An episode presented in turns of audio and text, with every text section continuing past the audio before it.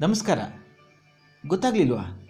ನಾನು ನಿಮ್ಮ ಹೃದಯ, ನಿಮ್ಮ ಹಾರ್ಟು ಈಗಲೂ ಅರ್ಥ ಆಗಲಿಲ್ವಾ?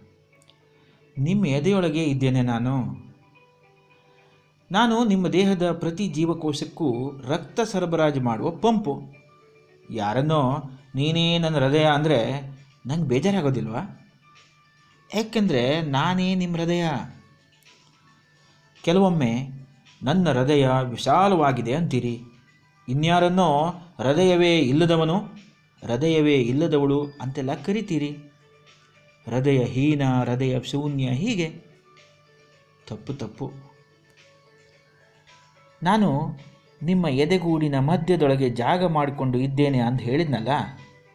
ನಿಮ್ಮ ಮುಷ್ಟಿಗಾತ್ರದಲ್ಲಿ ನಾನಿದ್ದೇನೆ. ಮುನ್ನೂರ ನಲವತ್ತು ಗ್ರಾಮ್ ಆಗ್ಬೋದು. ಎತ್ತರ ಹದಿನೈದು ಸೆಂಟಿಮೀಟರ್. ಅಗಲ ಅಬ್ಬಬ್ಬ ಅಂದರೆ ಹತ್ತು ಸೆಂಟಿಮೀಟರ್ ಆಗ್ಬೋದು. ಕಂದು ಕೆಂಪು ಬಣ್ಣ. ನೀವು ತಿಳಿದಷ್ಟು ಆಕರ್ಷಕವಾಗಿ ನಾನಿಲ್ಲ. ಅದರಲ್ಲೂ ಪಾರ್ಕಿನ ಮರಗಳ ತೊಗಟೆಯ ಮೇಲೆ, ಪ್ರವಾಸಿ ತಾಣಗಳ ಕಲ್ಲುಗಳ ಮೇಲೆಲ್ಲ ನನ್ನ ಚಿತ್ರ ಬರೆದಿರ್ತಾರೆ. ನೋಡಿದ್ರಲ್ಲ? ಹಾಗಂತೂ ನಾನಿಲ್ಲ. ಅಷ್ಟು ಚೆಂದನೂ ನಾನಿಲ್ಲ. ವ್ಯಾಲೆಂಟೈನ್ ಡೇಗೆ ಸಿಗುತ್ತಲ್ಲ ಕೆಂಪು ಬಣ್ಣದ್ದು? ಹಾಂ, ಆ ಥರನೂ ನಾನಿಲ್ಲ. ಆಮ್ಲಜನಕ ರಹಿತ ರಕ್ತ ಮತ್ತು ಆಮ್ಲಜನಕ ಸಹಿತ ರಕ್ತ ಮಿಕ್ಸ್ ಆಗಬಾರ್ದಲ್ಲ? ಅದಕ್ಕೆ ನನ್ನಲ್ಲಿ ನಾಲ್ಕು ಕೋಣೆಗಳಿವೆ. ಕಪ್ಪೆ ಹೃದಯದಲ್ಲಿ ಮೂರೇ ಕೋಣೆಗಳು, ಮೀನಿನ ಹೃದಯದಲ್ಲಿ ಎರಡೇ ಕೋಣೆಗಳು. ಅವುಗಳಿಗೇನೋ ನಡಿಬೋದು ಶೀತ ರಕ್ತ ಪ್ರಾಣಿಗಳು.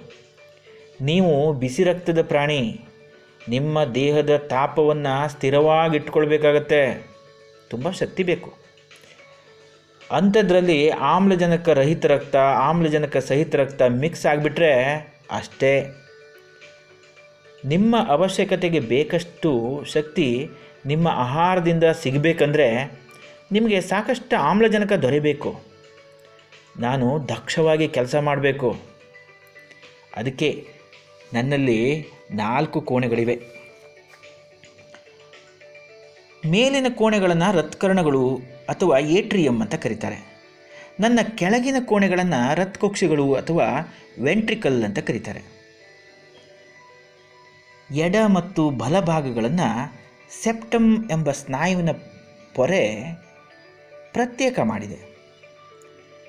ಎಡಭಾಗದಲ್ಲಿ ಎಡರತ್ಕರ್ಣ ಎಡರತ್ಕುಕ್ಷಿ ಇದ್ದರೆ ಬಲಭಾಗದಲ್ಲಿ ಬಲರತ್ಕರ್ಣ ಬಲರತ್ಕುಕ್ಷಿ ಇರ್ತದೆ.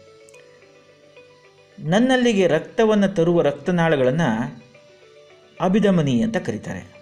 ನನ್ನಿಂದ ರಕ್ತವನ್ನು ಕೊಂಡೊಯ್ಯುವ ರಕ್ತನಾಳಗಳನ್ನು ಅಪಧಮನಿಗಳು ಅಂತ ಕರೀತಾರೆ. ನಿಮಗೆ ತಿಳಿದಿರಲಿ, ನಾನು ಸುಮಾರು ತೊಂಬತ್ತು ಸಾವಿರ ಮೀಟರ್ ಉದ್ದದ ರಕ್ತನಾಳಗಳಲ್ಲಿ ರಕ್ತವನ್ನು ಸಾಗಿಸಲು ಪಂಪ್ ಮಾಡ್ತಾ ಇರ್ತೇನೆ. ನಾನು ದಿನವಿಡೀ ಪಂಪ್ ಮಾಡುವಷ್ಟು ರಕ್ತ ಅಷ್ಟೇ ನೀರನ್ನು ನಿಮ್ಮ ಬಾವಿಗೆ ಹಾಕಿರುವ ಎಂಜಿನಿನಿಂದ ಪಂಪ್ ಮಾಡಿದರೆ ನಿಮ್ಮ ಟ್ಯಾಂಕಿಗೆ ಹದಿನೈದು ಸಾವಿರ ಲೀಟ್ರ್ ನೀರು ತುಂಬಿಸ್ಬೋದಿತ್ತು. ನೀವು ಉಸಿರಾಡ್ತೀರಲ್ಲ? ಆಗ ಪಡೆದ ಆಮ್ಲಜನಕವು ಶ್ವಾಸಕೋಶದೊಳಗಡೆ ಬಂದು ಅಲ್ಲಿಂದ ರಕ್ತದಲ್ಲಿ ಕರಗಿ ಪುಪ್ಪುಸಕ ಅಭಿಧಮನಿಯ ಮೂಲಕ ನನ್ನ ಎಡರತ್ಕರಣಕ್ಕೆ ಬರ್ತದೆ ರಕ್ತವನ್ನು ಸ್ವೀಕರಿಸಲು ಎಡರತ್ಕರಣ ಹಿಗ್ತದೆ ಆನಂತರ ಎಡರತ್ಕರಣ ಕುಗ್ಗಿದಾಗ ಎಡರತ್ ಕುಗ್ಸಿ ಅದನ್ನು ಸ್ವೀಕರಿಸ್ತಿದೆ. ಆಮ್ಲಜನಕ ಸಹಿತ ರಕ್ತವನ್ನು ಸ್ವೀಕರಿಸ್ತಿದೆ. ಸ್ವೀಕರಿಸ್ತಿದೆ ಅಂತ ಹೇಳಿದ್ರೆ ಅದು ಹಿಗ್ಗಿ ಸ್ವೀಕರಿಸ್ತಿದೆ ಅಂದರೆ ಅರ್ಥ. ಮುಂದೆ ಈ ಆಮ್ಲಜನಕ ಸಹಿತ ರಕ್ತ ಅಲ್ಲಿಂದ ಮಹಾಪಧಮನಿಯ ಮೂಲಕ ನಿಮ್ಮ ದೇಹದ ಎಲ್ಲ ಜೀವಕೋಶಗಳಿಗೆ ತಲುಪ್ತಿದೆ. ಹೀಗೆ ತಲುಪಿಸುವಾಗ ಎಡರತ್ ಕುಕ್ಷಿ ಕುಗ್ಗುತ್ತಿದೆ ದೇಹದ ಎಲ್ಲ ಜೀವಕೋಶಗಳಿಂದ ಆಮ್ಲಜನಕ ರಹಿತ ರಕ್ತ ಅಭಿಧಮನಿಗಳ ಮೂಲಕ ಬರುವುದು ಕೂಡ ಹೀಗೆ. ಅಭಿಧಮನಿಗಳ ಮೂಲಕ ಆಮ್ಲಜನಕ ರಹಿತ ರಕ್ತ ನನ್ನ ಬಲರತ್ಕರಣಕ್ಕೆ ಬರ್ತದೆ. ಅಲ್ಲಿಂದ ಬಲರತ್ ಕುಕ್ಷಿಗೆ ಬಲರತ್ ಕುಕ್ಷಿ ಸಂಕುಚಿಸಿದಾಗ ಆ ರಕ್ತ ಎಲ್ಲಿಗೆ ಹೋಗ್ಬೇಕು ಹೇಳಿ? ನಿಮ್ಮ ಊಹೆ ಸರಿ. ಆ ರಕ್ತದಲ್ಲಿ ಆಮ್ಲಜನಕ ಇಲ್ಲ. ಆಮ್ಲಜನಕ ರಹಿತ ರಕ್ತ. ಆಮ್ಲಜನಕನ ಮತ್ತೆ ಪಡಿಬೇಕಂದ್ರೆ ಅದು ಶ್ವಾಸಕೋಶಕ್ಕೆ ಹೋಗಬೇಕು. ಹಾಗೆ ಹೋಗಲಿಕ್ಕೆ ಪುಪ್ಪುಸಕ ಅಪಿಧಮನಿಯ ಮೂಲಕ, ಇನ್ನೊಂದು ಸಾರಿ ಹೇಳ್ತೀನಿ, ಪುಪ್ಪುಸಕ ಅಪಧಮನಿಯ ಮೂಲಕ ರಕ್ತವು ಬಲರತ್ ಕುಕ್ಷಿಯಿಂದ ಶ್ವಾಸಕೋಶಕ್ಕೆ ಹೋಗುತ್ತೆ. ಮತ್ತೆ ಆಮ್ಲಜನಕ ಪಡೆದು, ಮತ್ತೆ ಎಡರತ್ಕರಣ, ಹೀಗೆ ನಡೀತಾನೆ ಇರುತ್ತೆ ಈ ಕ್ರಿಯೆ. ನಾನು ಭಾಳ ಸ್ಟ್ರಾಂಗು. ಬಾಕ್ಸಿಂಗ್ ಚಾಂಪಿಯನ್ನ ತೋಳುಗಳಿಗಿಂತ ನನ್ನ ಸ್ನಾಯುಗಳೇ ಹೆಚ್ಚು ಬಲಶಾಲಿ.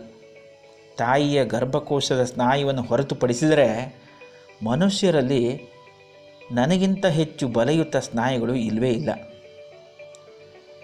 ನೀವು ಬದುಕಿರೋವರೆಗೂ ನಾನು ಕೆಲಸಕ್ಕೆ ರಜಾ ಮಾಡೋದೇ ಇಲ್ಲ. ಸ್ಟ್ರೈಕು, ಬಂದು, ಹರತಾಳ, ಸಂಪು ಹ್ಞೂ ಯಾವುದೂ ಇಲ್ಲ. ಹಾಗಂತ ನಾನು ರೆಸ್ಟ್ ತಗೊಳ್ಳೋದೇ ಇಲ್ಲ ಅಂತಲ್ಲ. ನಾನು ಪಂಪ್ ಮಾಡ್ತೇನಲ್ಲ ಅದಕ್ಕೆ ಹೃದಯ ಬಡಿತ ಅಂತ ಕರೀತಾರೆ. ಈ ಬಡಿತಗಳ ನಡುವೆ ನಾನು ಕೊಂಚ ವಿರಾಮ ತೆಗೆದುಕೊಳ್ತೇನೆ. ಒಂದು ಅರ್ಧ ಸೆಕೆಂಡ್ ಇರ್ಬೋದು. ರಾತ್ರಿ ನೀವು ಮಲಗಿದ್ದಾಗ ಸ್ವಲ್ಪ ಜಾಸ್ತಿ ವಿರಾಮ ತಗೊಳ್ತೇನೆ. ಅರ್ಧ ಸೆಕೆಂಡ್ಗಿಂತ ಒಂಚೂರು ಜಾಸ್ತಿ. ನಾನು ನಿಮ್ಮ ದೇಹದ ಒಟ್ಟು ತೂಕದಲ್ಲಿ ಇನ್ನೂರನೇ ಒಂದು ಭಾಗ ಮಾತ್ರ. ಆದರೂ ನಿಮ್ಮ ದೇಹದಲ್ಲಿ ಸರಬರಾಜು ಆಗುವ ಆಮ್ಲಜನಕ ಮತ್ತು ಪೋಷಕ ದ್ರವ್ಯಗಳಲ್ಲಿ ಐದು ಶೇಕಡ ಭಾಗ ನನಗೊಬ್ಬನಿಗೆ ಬೇಕು. ನನ್ನ ಕೋಣೆ ಒಳಗಡೆ ರಕ್ತ ತುಂಬಿದ್ರೂ ನಾನು ಅಲ್ಲಿಂದ ಪೋಷಕ ದ್ರವ್ಯವನ್ನು ಪಡೆಯಲಾರೆ. ನನಗೆ ಪ್ರತ್ಯೇಕ ರಕ್ತ ಸರಬರಾಜು ಮಾಡುವಂಥ ವ್ಯವಸ್ಥೆ ಇದೆ. ಆ ರಕ್ತನಾಳಗಳಿಗೆ ಕೊರನರಿ ಆರ್ಟರಿ ಅಂತ ಕರೀತಾರೆ. ಈ ಆರ್ಟರಿಗಳಲ್ಲಿ ಅದೆಂಥದೋ ಕೊಲೆಸ್ಟ್ರಾಲ್ ಕೊಳೆ ತುಂಬಿಕೊಂಡು ನನಗೆ ರಕ್ತ ಸರಬರಾಜು ಆಗದೆ ಹೋದರೆ ಹ್ಞೂ ಗೊತ್ತಾಯ್ತಲ್ಲ, ನಾನು ಕೆಲಸ ಮಾಡೋದು ನಿಲ್ಲಿಸ್ಬಿಡ್ಬೇಕಾಗತ್ತೆ ನಾನು ಕೆಲಸ ಮಾಡೋದನ್ನು ನಿಲ್ಲಿಸಿದೆ ಅಂದರೆ ಕೆಲಸ ಮುಗೀತು ಅಂತ ಅಲ್ವಾ? Take care thank you very much ನನ್ನ ಮಾತನ್ನು ಕೇಳಿದ್ದಕ್ಕೆ. ಧ್ವನಿ ಉದಯ ಗಾಂವ್ಕರ್ ಈಗ ಒಂದೆರಡು ಪ್ರಶ್ನೆಗಳನ್ನು ಕೇಳ್ತೇನೆ. ಉತ್ತರಿಸ್ಬೋದಾ? ನಿಮ್ಮ ಹೃದಯದಲ್ಲಿ ನಾಲ್ಕು ಕೋಣೆಗಳಿರಲು ಕಾರಣ ಏನು? ನಿಮ್ಮ ರಕ್ತ ಪರಿಚಲನಾ ವ್ಯವಸ್ಥೆಯನ್ನು ಇಮ್ಮಡಿ ಪರಿಚಲನೆ ಅಂತ ಯಾಕೆ ಕರೀತಾರೆ? ರತ್ಕರಣಗಳಿಗಿಂತ ರತ್ಕಕ್ಷಿಗಳಿಗೆ ಹೆಚ್ಚು ದಪ್ಪವಾದ ಭಿತ್ತಿ ಇದೆ. ಯಾಕಿರ್ಬೋದು? ನಿಮ್ಮ ಜೊತೆ ಮತ್ತೆ ಮಾತಾಡ್ತೇನೆ. ನಿಮ್ಮ ಉತ್ತರಗಳನ್ನು ಖಂಡಿತ ಕೇಳ್ತೇನೆ. Thank you.